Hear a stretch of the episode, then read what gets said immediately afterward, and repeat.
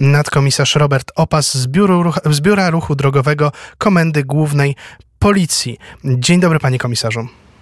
Witam państwa serdecznie. Panie komisarzu, jak e, umawialiśmy się na tę rozmowę, dowiedziałem się, że mm, te działania policji w tych dniach, e, które większość Polaków e, zna pod nazwą Akcja Znicz, nie nazywają się w rzeczywistości Akcja Znicz.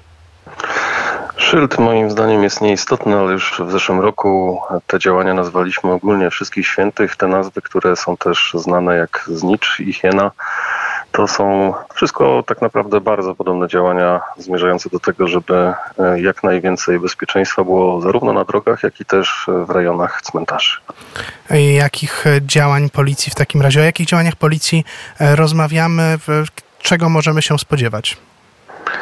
No tutaj jako przedstawiciel Biura Ruchu Drogowego oczywiście najważniejsze dla mnie jest bezpieczeństwo na drogach, ale to nie tylko policjanci, którzy służą na drogach, tak pokrótce powiedzmy, że są to również policjanci prewencji kryminalni, którzy głównie działają już na terenach cmentarzy, no bo jest to czas niestety kiedy niektórzy naszą zadumę lub roztargnienie mogą wykorzystać w zupełnie innym celu, czyli tutaj mówię o takich przede wszystkim kradzieżach kieszonkowych, ale jeżeli chodzi o działania policjantów na drogach, no to praktycznie w tej chwili możecie Państwo obserwować wszystko, czym dysponuje polska policja, przede wszystkim po to, żeby zapewnić to bezpieczeństwo a nie mówić absolutnie tutaj o jakichkolwiek mandatach. Przyświeca nam idea pomocy w dojeździe i powrocie bezpiecznym do domu, bo ten, ta nasza akcja co prawda trwa od 31 października do 2 listopada, ale już w piątek, który minął i cały ten weekend policjantów na drogach było znacznie więcej. Podobnie będzie już po zakończeniu e, tej akcji. Najbliższy weekend też na pewno będzie bardzo intensywny. To przede wszystkim e, intensywne kontrole stanu trzeźwości, e, sprawdzanie tak naprawdę no, tych kwestii, które są najistotniejsze dla bezpieczeństwa, ale też praca w rejonie cmentarzy, czyli ci policjanci w żółtych pastronach, białych czapkach, którzy e, przez wiele godzin na skrzyżowaniach kierują ruchem tam, gdzie tworzą się zatory.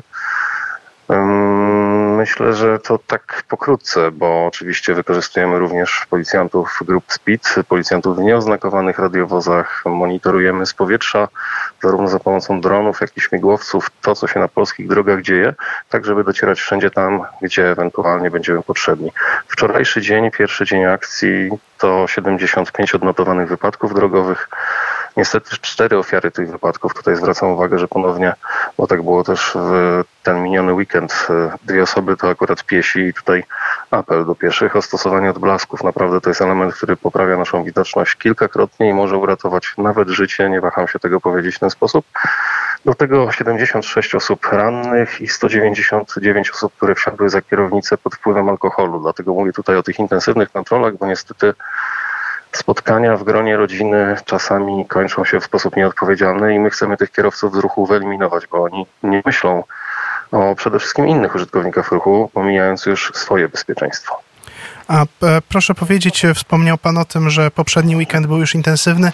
Mm, odniosłem takie wrażenie e, i z różnych rozmów mam takie wrażenie, że od mniej więcej czasu pandemii rzeczywiście gdzieś ten okres świąt Wszystkich Świętych i Dnia Zadusznego, gdzieś zmieniliśmy trochę nawyki, trochę to się rozeszło na te sąsiadujące weekendy. Jak ta sytuacja wyglądała? Czy, czy ze statystyk policyjnych, czy może statystyki policyjne potwierdzają te moje obserwacje z poziomu poziomu człowieka, z poziomu ulicy. Mam podobne wnioski z, zarówno z obserwacji, jak i ze statystyk, ale nie tylko z czasu sprzed e, pandemii, bo już od kilku naprawdę lat te wyjazdy rozkładają się zarówno na weekend poprzedzający, sam e, święto Wszystkich Świętych i Dzień Zaduszny, jak i na kolejny weekend. No, jeżeli mamy taką możliwość, to korzystamy po prostu z tego, że no, tych dni jest troszeczkę więcej na to, żeby wcześniej posprzątać te groby, później być może już w okresie Wszystkich Świętych jeszcze raz pojawić się na cmentarzu i w kolejny weekend jeszcze raz się na nim pojawić, żeby ponownie zaprowadzić porządek. Oczywiście jest wiele osób, które regularnie odwiedza cmentarze, natomiast y, zauważmy, że bardzo wiele osób ma też bliskich po prostu na różnych krańcach Polski i tutaj ten jeden dzień na pewno nie wystarczy, żeby dojechać e, no już o dojeździe bezpiecznym, czyli takim, kiedy się nie śpieszymy, kiedy nie przyspiesza nam e, wyznaczona godzina tego nie wyznacza nam tego czasu, to wtedy wszystko, można powiedzieć, w tych statystykach jest znacznie pozytywniejsze, bo mimo tych danych, które podałem, one są lepsze niż w ubiegłym roku, który przypomnę na drogach ogólnie był pierwszym takim przełomowym rokiem, kiedy zeszliśmy z ofiarami wypadków drogowych. To brzydko brzmi, bo to każda liczba to oddzielna historia, ale zakładaliśmy, że chcielibyśmy, że będzie to mniej niż 2000 osób, które zginęły na polskich drogach. Udało się osiągnąć cel poniżej 1900 osób. W tym roku trudno będzie pobić ten rekord, nazwijmy to w ten sposób, bo mówię tutaj w kategorii dobrych danych, ale w tej chwili dalej jesteśmy, można powiedzieć, w tym trendzie zniżkowym. Najprawdopodobniej ten rok również będzie lepszy na polskich drogach. Jaka jest e, podstawowa przyczyna wypadków drogowych w tym okresie? Czego szczególnie powinniśmy się wystrzegać, na co powinniśmy uważać? Dlatego mówimy o pośpiechu. Pośpiech, nadmierna prędkość, Jazda na pamięć, czyli tutaj sprawdźmy organizację ruchu, bo w wielu przypadkach no, nawet drogi, które są dwukierunkowe, w okresie Wszystkich Świętych okazuje się, że mogą być jednokierunkowe, a wręcz w niektóre miejsca samochodem po prostu nie dojedziemy, bo są to miejsca wyłączone z ruchu i ta organizacja ruchu jest do sprawdzenia tak naprawdę na stronach urzędów miejskich, wojewódzkich, tak żebyśmy nie byli zaskoczeni. No ja akurat z perspektywy Warszawy mogę powiedzieć, że tutaj jeżeli chodzi o komunikację, transport publiczny, no to jest to najlepsza metoda, żeby dojechać przynajmniej na te największe cmentarze i dzisiaj jeżdżąc, patrolując e, stolicę, e, do przynajmniej tej godziny, jak rozmawiamy, większych utrudnień w ruchu nie odnotowaliśmy. A jeszcze wspominał Pan wcześniej o dronach i helikopterach, e, zwłaszcza te drony. Ostatnio czytałem, że zdarzają się coraz częściej przypadki, gdzie piesi dostają mandaty za zachowanie na przejściu właśnie w wyniku tego, że prowadzone są kontrole dronami. Przede wszystkim drony są wykorzystywane w miejscach, gdzie nie ma możliwości ustawienia załogi. Jest to po prostu niewykonalne, bo nie ma takiego bezpiecznego miejsca do kontroli, ale też y, potrafią swoim e, cyberokiem, nazwijmy to w ten sposób, e, no, ogarnąć większą przestrzeń i nie jesteśmy nastawieni absolutnie na nakładanie mandatów na szczególnie w okresie świątecznym, na obojętnie, czy są to piesi uczestnicy, czy kierowcy, ale z takich e, typowych działań przy użyciu drona to właśnie to bezpieczeństwo pieszych, czyli te wykroczenia, które popełniają kierowcy wobec pieszych, czy też piesi właśnie na takich przejściach, mając świadomość, że w okolicy nie ma patrolu policji, no tutaj nam w tych takich najbardziej można powiedzieć, drastycznych przypadkach pomagają udokumentować e, taką sytuację i wyciągnąć konsekwencje. Nie zawsze musi być to mandat, może być to pouczenie, ale kwestia przede wszystkim tego, żeby było to żeby była to kontrola bezpieczna i profesjonalna, przyświeca tym działaniom. Drony wykorzystywane są również w przypadku na przykład e, działań na autostradach, drogach szybkiego ruchu, gdzie również bardzo ciężko jest ustawić patrol, który mógłby zatrzymywać kierujących. Taka dokumentacja może później podstawić, stanowić podstawę do nałożenia mandatu bądź trafić do sądu. Dlatego jest to tak naprawdę chyba codzienność wykorzystanie tych bezzałogowych statków powietrznych nie tylko przez polską policję. W ostatnich latach mamy różne zmiany w kodeksie ruchu drogowego, zwłaszcza dotyczące pieszych. Czy mógłby Pan pokrótce przypomnieć, e, co się zmieniło w ostatnich latach i na co szczególnie powinniśmy zwrócić uwagę jako piesi, jako kierowcy dojeżdżający chociażby do przejścia? W kontekście bezpieczeństwa pieszych zwracam uwagę przede wszystkim kierującym, że w tej chwili w ustawie prawo o ruchu drogowym mamy nałożony obowiązek upewnienia się, E, czy te przejście przejedziemy bezpiecznie i w określonych sytuacjach zwolnienia i zatrzymania się przed tym przejściem.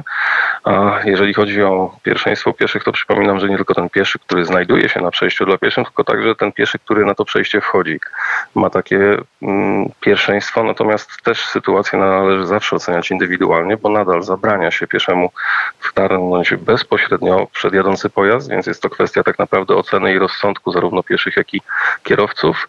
No i chociażby też trzeba przypomnieć, że z tego przepisu wyłączone są pojazdy szynowe, bo e, kierujący tramwajem chociażby na terenie miasta nie jest w stanie zatrzymać swojego pojazdu nawet w tym momencie, kiedy pieszy stawia nogę na przejściu dla pieszych. Dlatego e, myślę, że jest to przepis, który przede wszystkim podkreśla mm, rolę i znaczenie tak tego bezpieczeństwa pieszych, bo jeżeli pieszy popełni błąd, to tylko my jako kierowcy pojazdów jesteśmy w stanie ten błąd uratować, ale przypomnijmy też, że przepis dotyczy sankcyjny pieszych, którzy mają zabronione mm, korzystanie z urządzeń elektronicznych w sposób e, który rozprasza ich uwagę, e, kiedy nie obserwują okolic przejścia, czyli najpopularniej najczęściej mówimy o tych urządzeniach, o smartfonach, czyli nie patrzymy przez e, pryzmat wykorzystania tego telefonu e, na przejściu, warto go odłożyć po prostu do kieszeni, bo jest to zagrożenie bezpieczeństwa. To, że mamy zielone światło, to nie oznacza, że mm, pojazd nadjeżdżający obok e, chociażby nie będzie miał jakiejś awarii hamulców, czy nie zasłabnie w nim kierowca.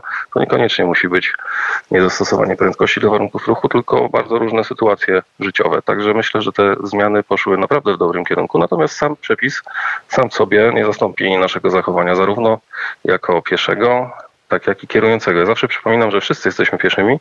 Niestety ten punkt widzenia czasami za kierownicy nam się zmienia. Warto wrócić do podstaw i być przede wszystkim dla siebie życzliwym i przewidywać to, co się na drodze wydarzy. Co jeszcze, korzystając z okazji, że mam pana tutaj na antenie, zapytam no, taką rzecz, bo sytuacja jest prosta. Pieszy ze smartfonem, wiadomo, popełnia wykroczenie.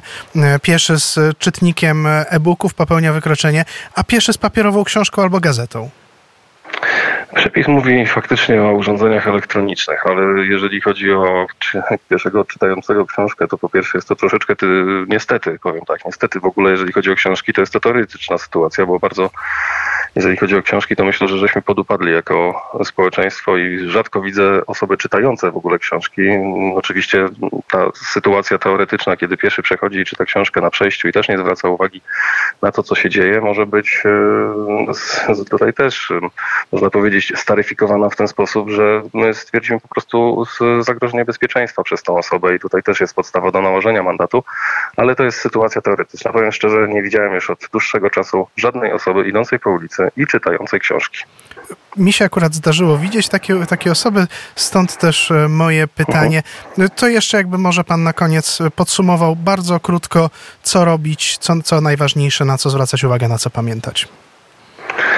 Zabrać ze sobą rozsądek. E, czy jest to osoba piesza, czy jest to kierujący jakimkolwiek pojazdem, nie śpieszyć się, mm, zwracać uwagę w rejonach, gdzie piesi faktycznie mogą się pojawić na to, że taka sytuacja może zaistnieć, dostosować prędkość do warunków ruchu. To jest takie bardzo mm, najczęściej używane przez nas powiedzenie, ale no to pokrótce też oznacza to, że jeżeli mamy ograniczenie do 50 km na godzinę, no to w tych warunkach jesienno-zimowych niekoniecznie musi być to prędkość, y, która zapewni nam awaryjne zatrzymanie pojazdu. Te liście, które pojawiają się na drodze, to jest też ogromne zagrożenie i wydłużenie drogi zatrzymania, hamowania pojazdu.